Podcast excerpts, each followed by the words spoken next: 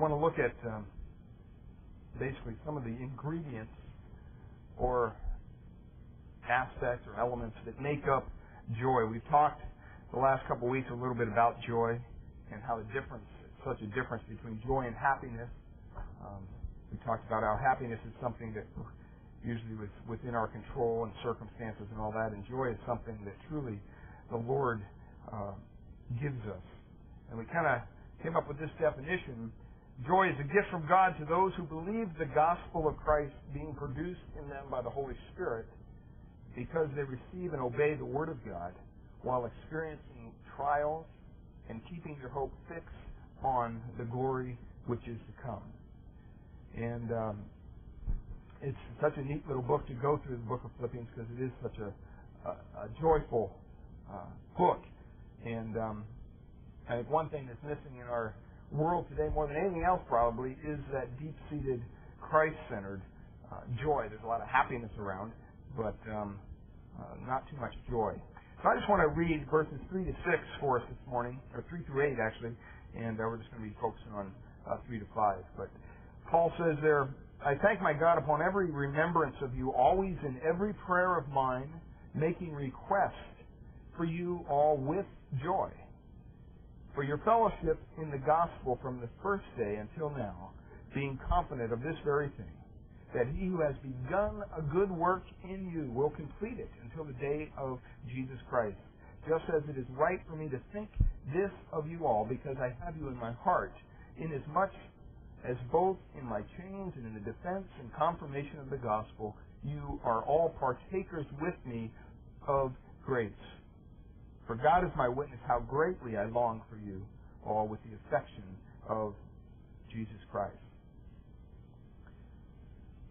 Sometimes we get unhappy, don't we? In this world. Sometimes, um, you know, circumstances aren't the best, and that causes us unhappiness but we really um, talked about the aspect that, that nothing can take away that joy that Christ gives us when He saves us.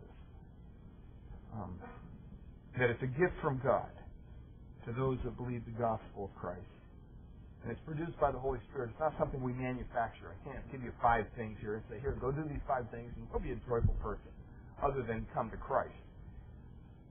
Uh, and I think that, that part of the the test of our of our joy in our own life is how we deal with life on an everyday basis.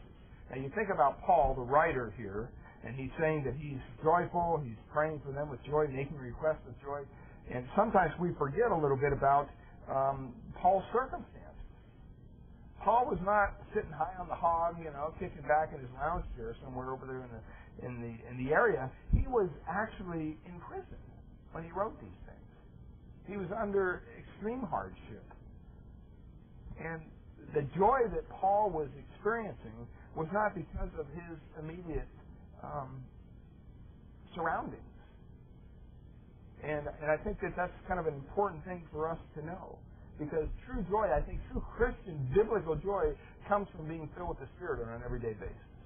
And we're, we're called and we're instructed to be filled continuously. Not with wine, but with the Spirit of God. And that just means yielding control over Him on a daily basis. Every day, wake up and say, God, you know what? I'm going to give you this day. Do with me as you wish. Show me what you want me to do today. And then whatever circumstances you come across, it may make you a little unhappy, that guy cuts you off on the freeway or whatever it might be, but nothing can take away that joy if you have a proper perspective of it. Because the circumstances aren't the factor. It's what's in your heart. I think it's your nearness to God that really determines the joy in your life. I think that's a very biblical statement to make. Now, Paul, like I said, I mean, he knew that this joy was, he calls it inexpressible at times. It's, a, it's an abiding feeling of peace and calm in the midst of a storm that he's going through. And I think that the joy is there because of his relationship with the Lord, not because of what he's doing, not because of all these other things, but because of his walk with the Lord. Because I know that there's people here this morning that could attest to the fact that that you can be happy one day and depressed the next. Right? There's no, there's, you can't really grab that kind of a, of a, of a feeling. It's, it's just there, it's gone. You know, one day everything's going great, family's great, everything's good. And then, you know, the next minute, boy, everything's fall apart. It's like the wheels fell off the car. And you're sad and you start to get depressed and all that stuff. Well, I don't see how when we focus on our relationship with the Lord, we understand what He's done for us, that He saved us, that He's He's made us a new creature in Christ, that all of our sins are forgiven. He's given us a, a message to share with a lost and dying world that works. It's not a message of no hope, it's a message of full hope. How you can understand all those things about who you are in Christ and still have no joy. That that would escape me. And when Paul here is filled with joy, he writes this letter to his, these people that he loves so much, the Philippians. And when he begins to think about them, it's like this joy just kind of wells up out of his heart. And that's why in, in verse 4 he says that every remembrance of them produces joy. Can you say that about your relatives? I know I can't. Some not so good memories there. But here he's saying, I am so in love with these people and, and so filled with joy that every remembrance of you guys produces joy. And that joy is there in his heart because of his relationship with God. And it's just spilling over and it's touching those folks there in the church of Philippi. It was a real special congregation to Paul. Now, were they perfect? No. They weren't perfect. But there weren't really a lot of major problems among the Philippians. And that's why he can say there, you know, I thank God in, in all my remembrance of you. I don't have any memories of you guys that are negative, is what he's saying. He didn't seem to identify in the book any major problems. Some books you go through and they're pretty heavy books. They'd be hard letter to write to somebody. It's Like that Dear John you know, a letter you want to write, sometimes it's like, oh, that's a hard letter to write. Well, this is this is a good letter.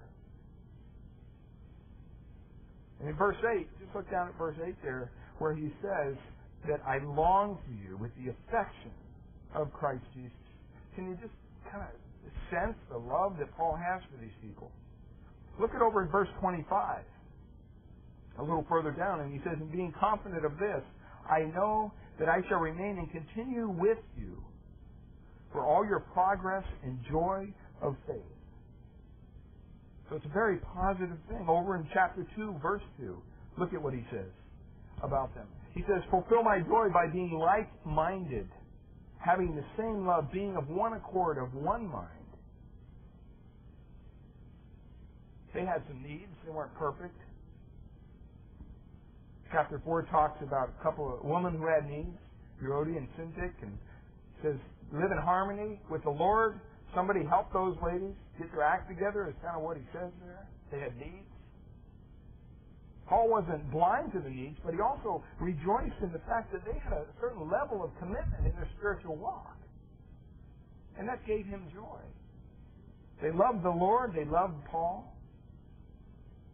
And they really cared for Paul, I think, with an unusual uh, just desire to see him successful in the work of the Lord. They were continually sending him gifts of money to meet his needs, to support him. They were generous with their gifts. Even though they weren't necessarily particularly wealthy, they gave abundantly to his needs. In fact, he tells them in the letter that you gave me more than I could possibly use. But that was the way they cared for each other. That was the relationship they had. And every time he thought about them, he rejoiced. Everything they did demonstrated their love, it seems, throughout the relationship. And so as he writes this, he's a prisoner in Rome. He's in chains. Um, he's, you know, they heard about that because they wanted to kind of reach out and send him a, a gift of love or money. And remember, the bearer of the gift was Epaphroditus.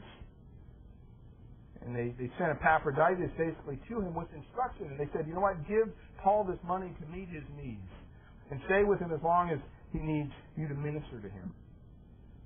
And so it's it's kind of a uh, a neat scenario that's developing here. So they send one of their choice servants, Paul's personal servant, to bring a gift to them, to just give him an illustration of how much they love him.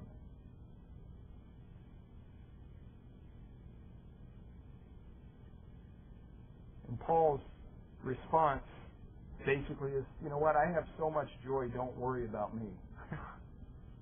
Though I'm a prisoner, don't worry about that. That doesn't touch my joy. It doesn't matter what I'm going through. That I'm still filled with joy. And he doesn't want them to get so caught up with his circumstances that they become depressed and, and stressed out. And so he's writing them and he's saying, hey, everything's all right. This is where God has me. It's hard time, but this is where exactly where God wants me to be. See, because trials don't touch the joy that's, that comes as a result of a spirit-filled life. Trials, in fact, actually give us deeper joy. If you stop and think about it. If you never had any trials in your life, how would you know when things are going good? You wouldn't. So when the trials come, embrace them and say, okay, God, I know I'm going to get through this, and know, just teach me what you want me to learn. You know, you come to these verses three through eight, and this joy just kind of spills out, just kind of overflows. And there's certain kind of elements here that Paul wants us, I really want, he wants us to see as we go through this. And these are something that's produced by the Spirit of God. It's not something Paul's sitting down saying, okay, I'm going to try to make this joy happen this way. But before we look at those,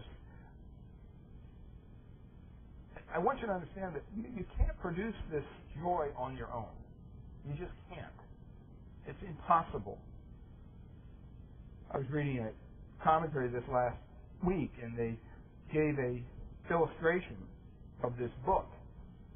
And the book basically uh, dealt with depression. And uh, the commentator wrote, it recommends that the way to overcome depression, according to this doctor, is 70 to 80 percent effectiveness. So if you're depressed, listen. It's through the use of amino acids and vitamin mineral supplements. And the author's theory is this. He goes on, he says, depression is basically marked by deficiency in certain chemicals, blood, spinal fluid, urine. And a person in depression can be tested in these ways by the examination of their fluid, and depression shows up in the chemical deficiency. These are identified as chemical markers for depression. Depleted chemicals cause a distorted function in the brain. She goes on to point out, he writes, there are certain neurotransmitters. Neurotransmitters are what passes information from one cell to the next cell. And when it can't pass that information, she says that creates depression. And so these neurotransmitters are chemicals, and it says are the chemicals released in the nerve endings in the brain when one cell is close to another, and they're essential for the brain to pass its messages and, and, and data around.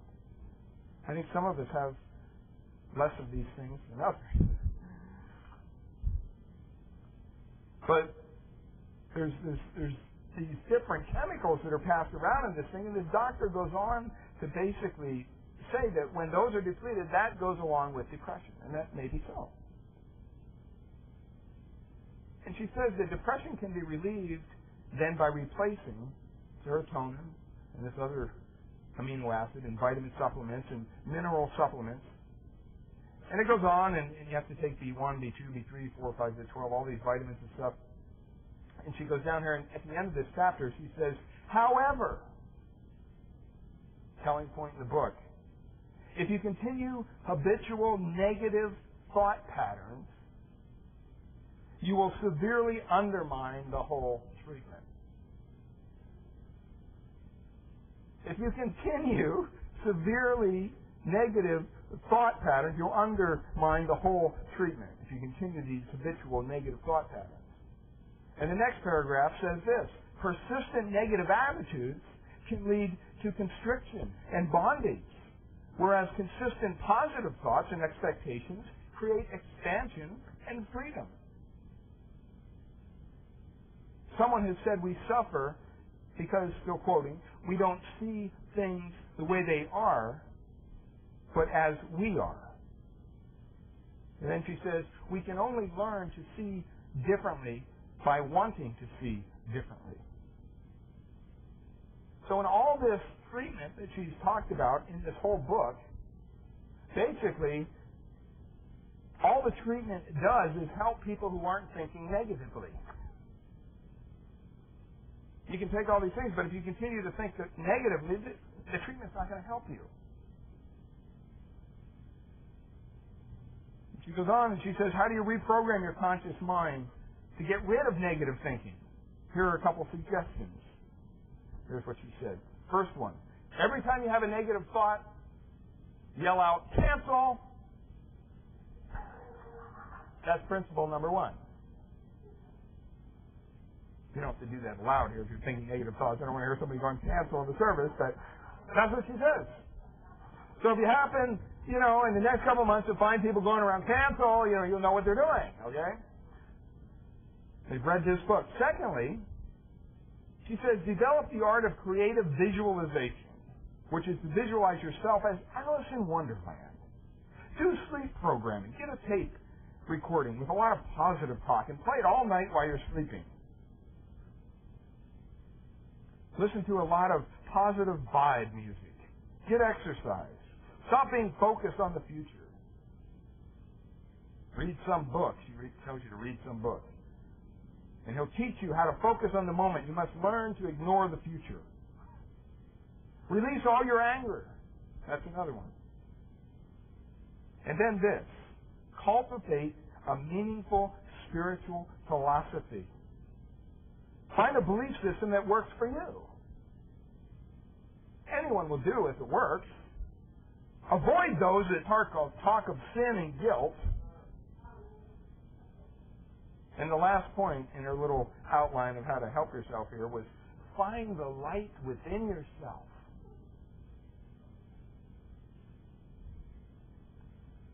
She read out, yeah, really.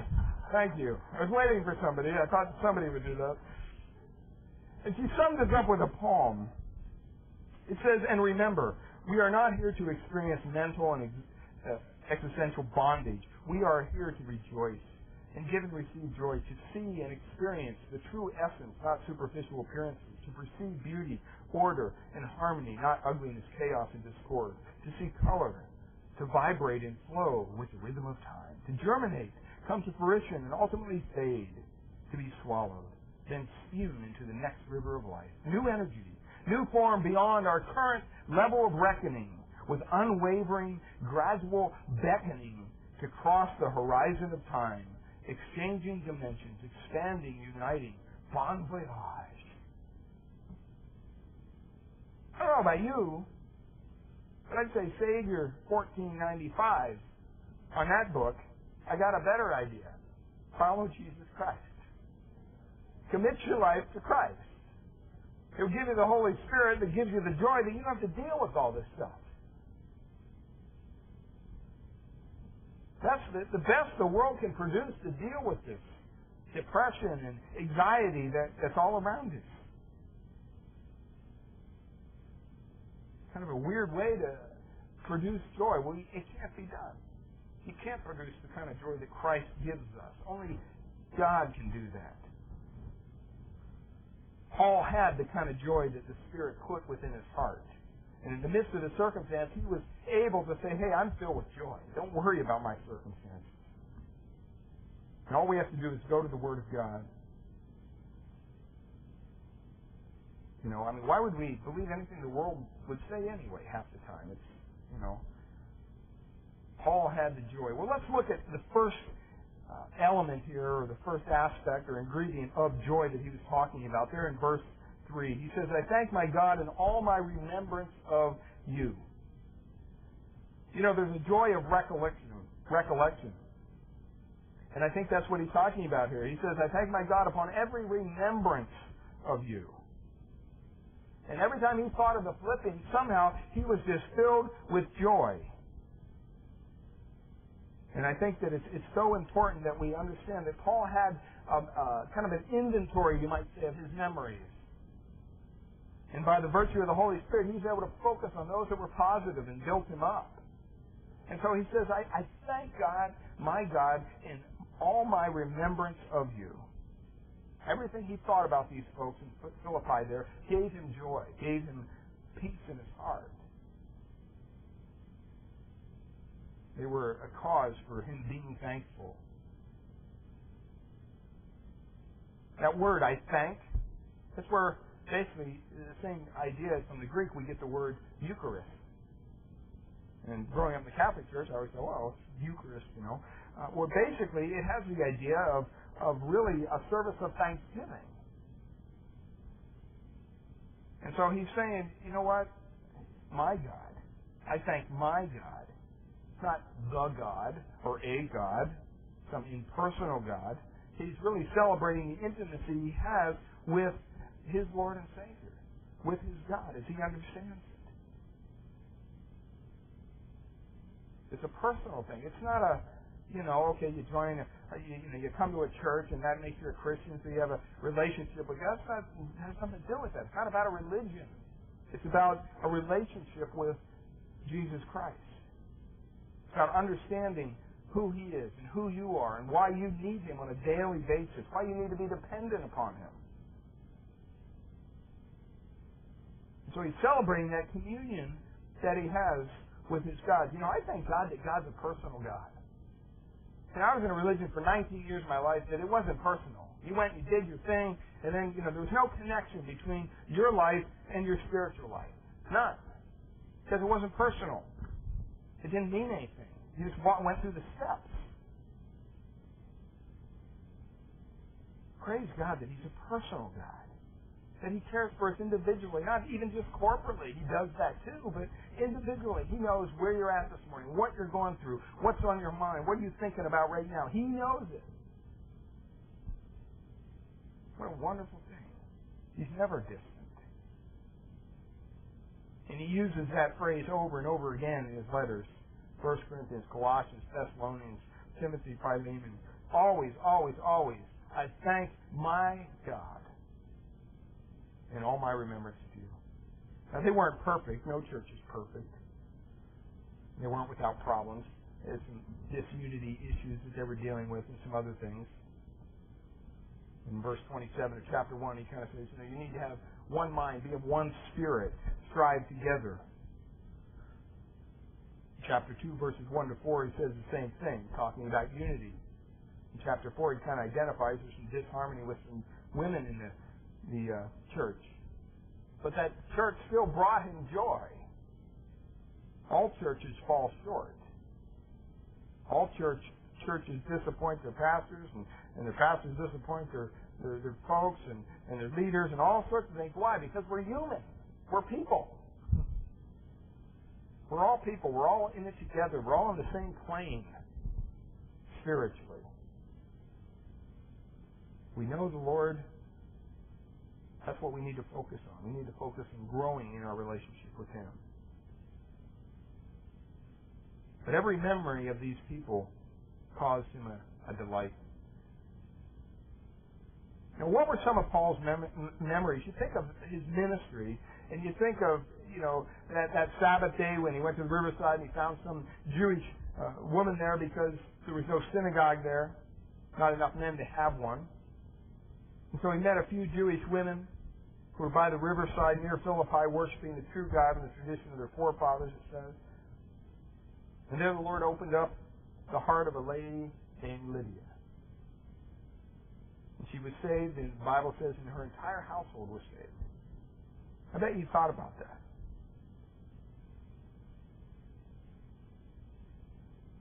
The first converts in Europe, that gracious woman who's God's gift to his son, was God's gift to his son, the beginning of evangelism in a new continent.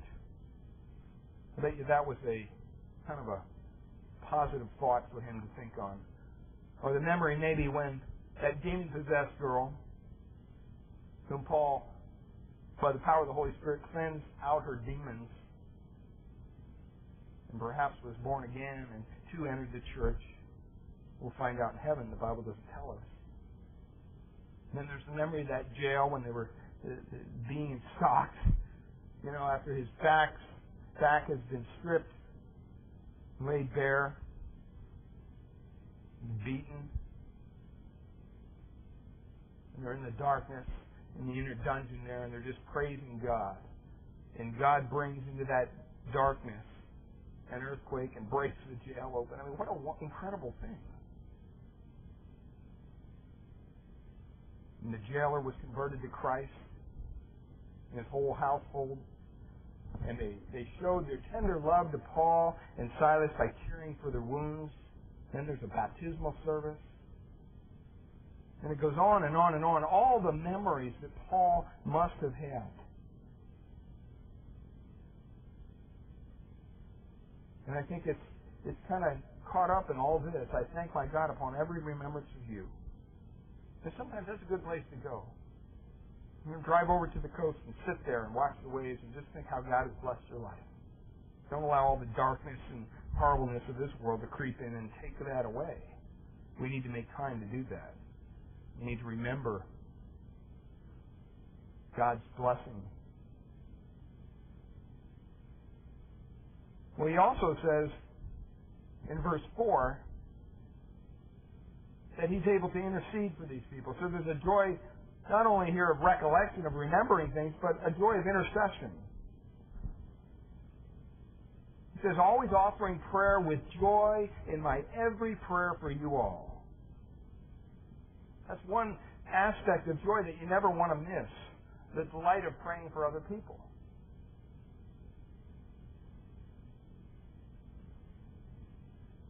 See, when you're walking in the Spirit and you're filled with the Spirit and you're a believer and you're, you're doing what God wants you to do and you're reading the Word, there's a joy when you, you have the opportunity to pray for other people. All of a sudden it doesn't become a task. It doesn't become, oh, I can't do this, you know. Because I don't know about you, but praying is hard. It's hard for me. I just speak for myself. It's a hard thing to do. It's difficult. Because there's nobody on the other end there answering you audibly. And sometimes it's, difficult to stay engaged in that process. But God calls us to do that. He calls us to pray for others. I remember a couple years ago when we decided, you know what, we're going to have a prayer time here at the church. We're going to have one Sunday morning, we're going to have one Wednesday night. I don't if anybody come. Doesn't make any difference. That's not the point. The point is we're going to have a prayer time. And as leaders of the church, we're expected to be here.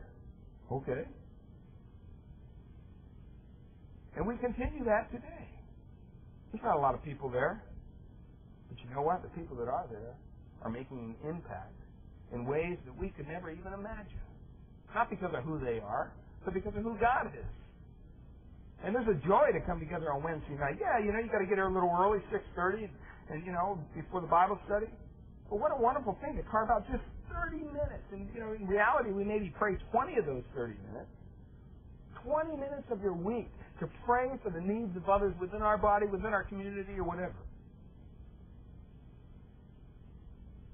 There's a joy in doing that. There's a joy in, in sticking in there and hanging in there and making sure that that's a priority.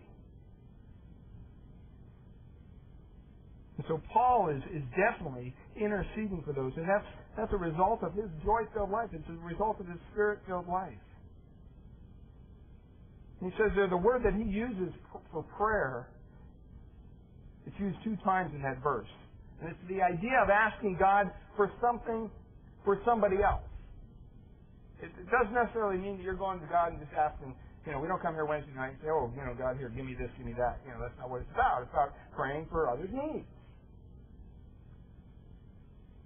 And that's an expression of his joy, his ability to do that, to share and, and to, to pray and to intercede on, on behalf of somebody else. Because joy in the Holy Spirit isn't, isn't bound up in what we have, but it's in the privilege of praying that God would pour out His blessing on others. That's what it's all about.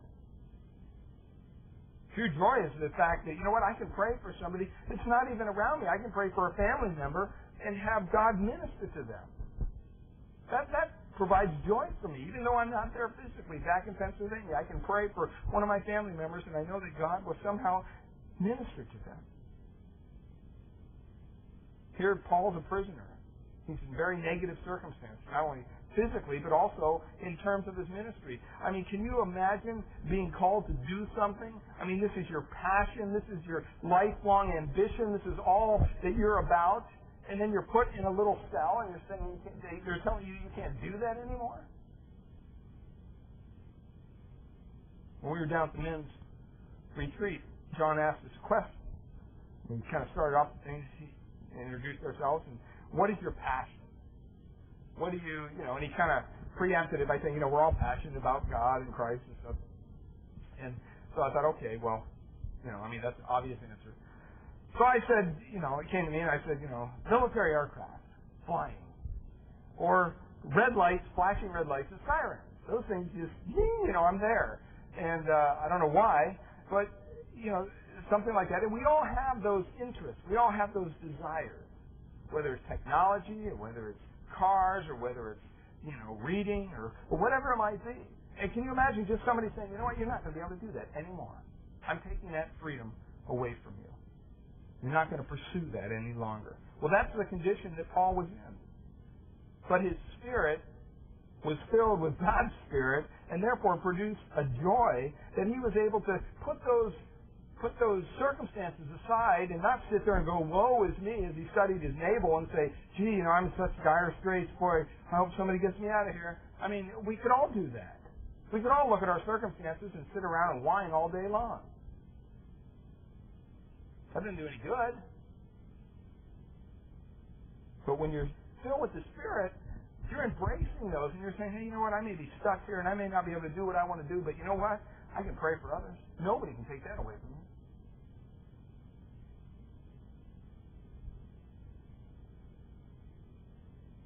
We're going to find out a little later on in the chapter that people were really criticizing Paul without mercy and, and without kindness. I mean, um,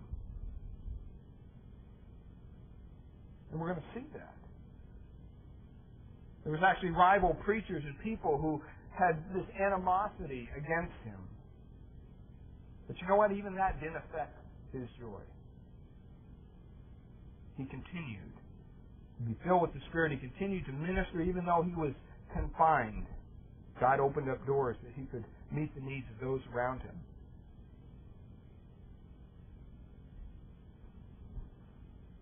You can tell if you're experiencing the joy of the Holy Spirit when you find delight in interceding for somebody else.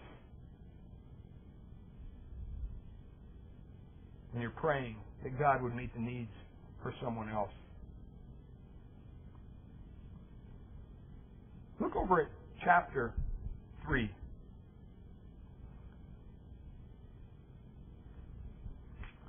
In verse uh,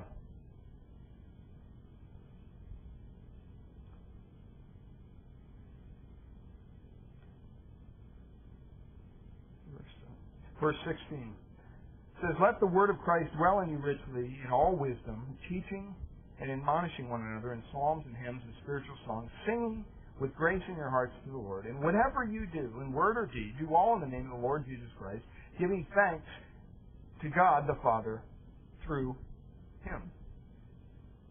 So here he's he's kind of just reinforcing that. It's not about our, our circumstances. It's not about our circumstances at all. He's rejoicing greatly in the fact that he can remember these wonderful things about them, and he's rejoicing greatly in the fact that he has the ability to intercede to God because of his personal relationship for someone else.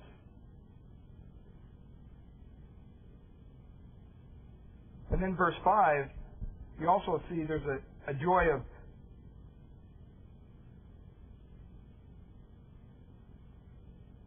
of petition, there's a joy of reconciliation there. The joy of participation, you might say.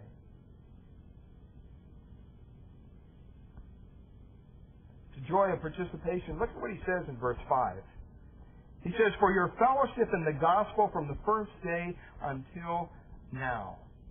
In view of your participation or your fellowship, the word is koinonia, fellowship of the gospel from the first day until now. He's just rejoicing in that he has a partnership with them, that he has a fellowship with them. He's talking about their communion, their participation with him in the ministry. He was thankful for that. He was grateful because they were believers. They served the same God. And he adds there from the first day of your conversion until now. He was thankful for their fellowship in salvation. But since salvation, through all the years, through all these years have passed, they've been partners, they've been fellow fellow believers, they fellowshiped with him. That, that, that united their hearts. Sometimes the word koinonia even refers to monetary contribution, giving money, that kind of partnership. In Romans 12:13, Paul talks about contributing to the necessity of the saints, and that word is koinonia for partnership. In Romans 15:26, the same word, the contribution to the poor saints in Jerusalem, is the word partnership. And basically, he's saying, you know what? I'm rejoicing with you guys because you're saved and you're a partner with me in the gospel. They'd given so much. So much. They, he, he just was overflowing with their generosity.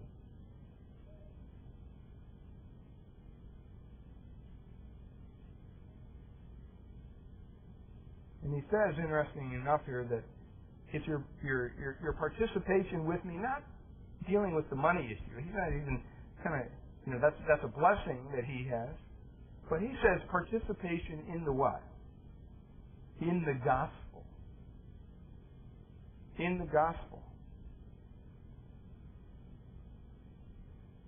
Talking about the whole, the whole gospel uh, agenda, everything that goes along with it.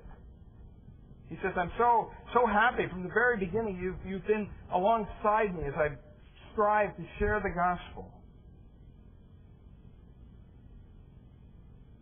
You know, when the Spirit of God is reigning in somebody's life, when someone's filled with the Spirit of God, the Spirit of God is free to produce a joy. And that joy will come out of a, a fellowship with other believers.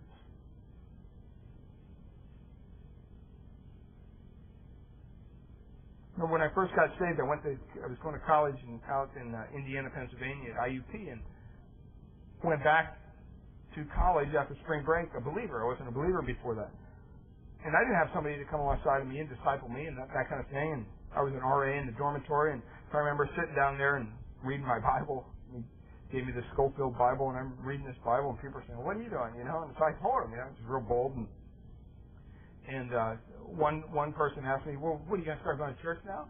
It didn't even dawn on me. It, did, it really didn't. It didn't even dawn on me. I mean, because I literally got saved, and the next day I was back at school almost.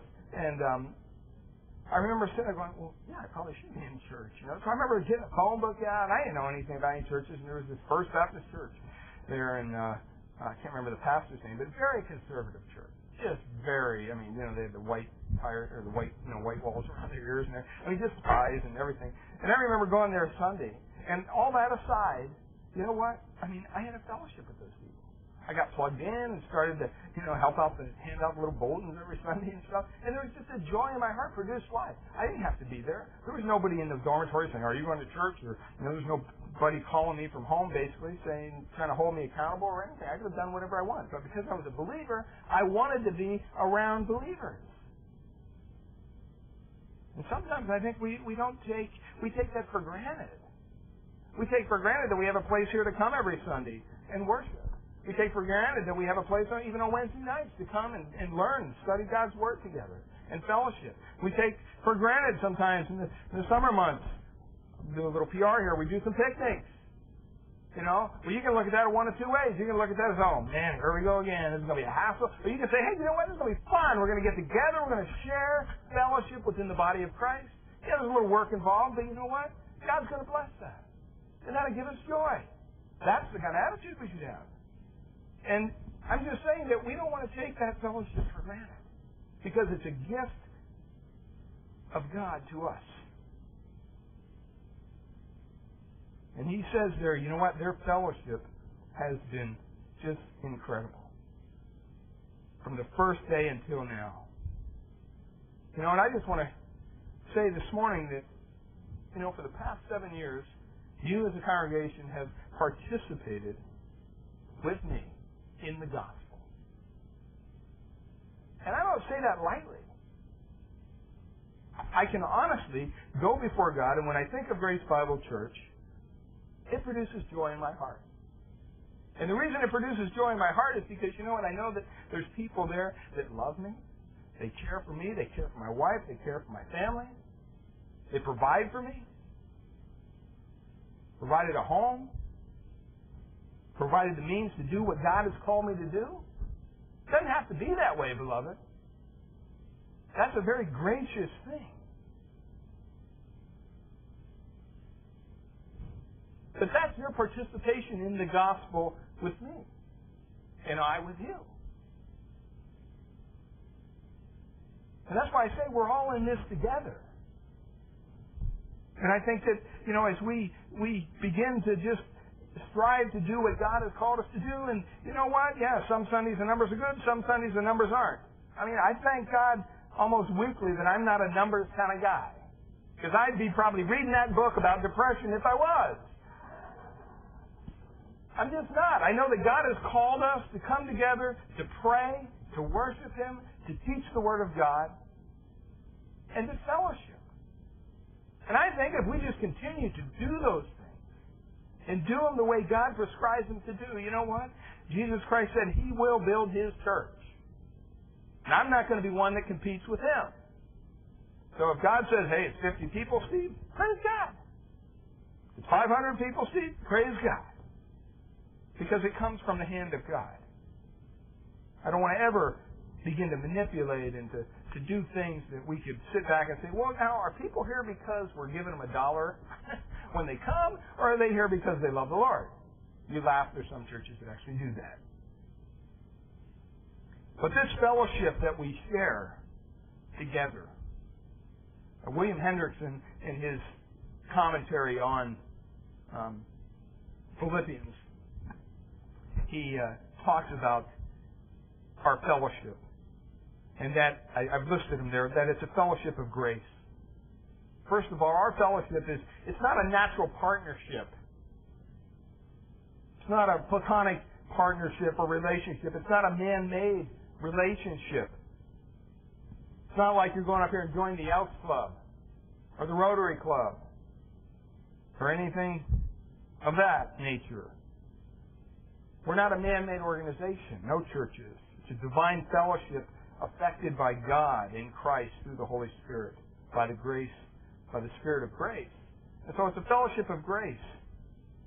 Apart from God, this is non-existent. You understand that? We don't have that partnership away from God.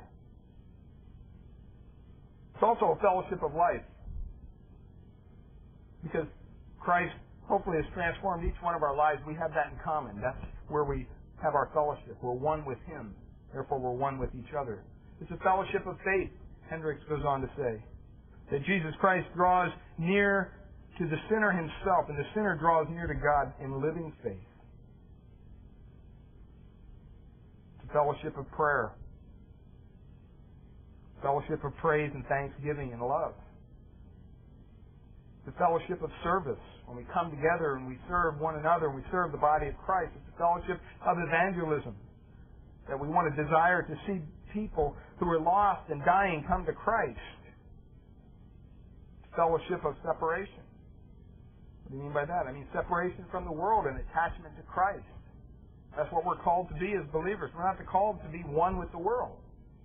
I just want to say, be careful because, you know, the world has a way of just embracing us and pretty soon, you know, we got everything under the sun. And the problem is, there's nothing wrong with having nice things, but the problem is, is when those nice things have you. And pretty soon, you know, you can't go to church Sunday morning because you got to stay home and wax your boat or whatever. See, that's the problem.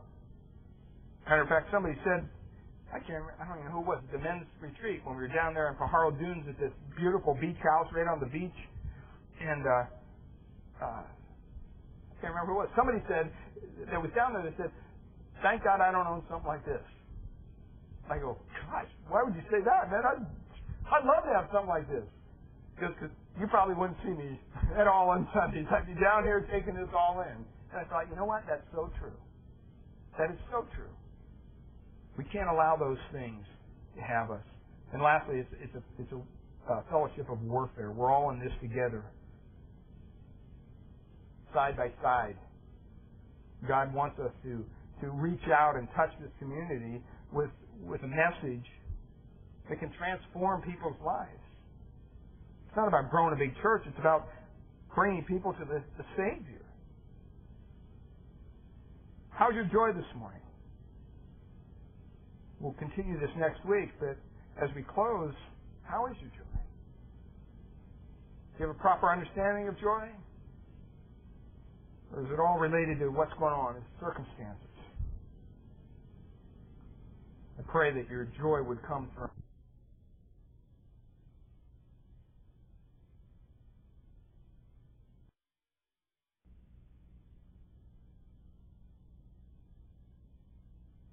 the one, the only one who can produce it, and that's the Lord Jesus Christ through the Holy Spirit.